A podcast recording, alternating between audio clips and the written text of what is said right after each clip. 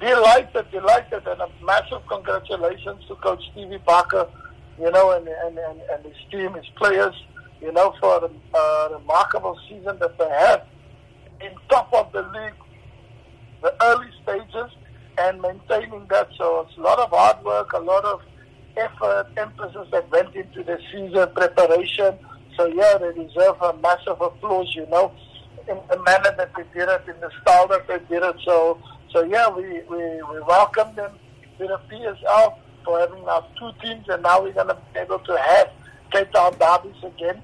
And looking forward to that. And yeah, looking forward to seeing how they settle into life into the PSL.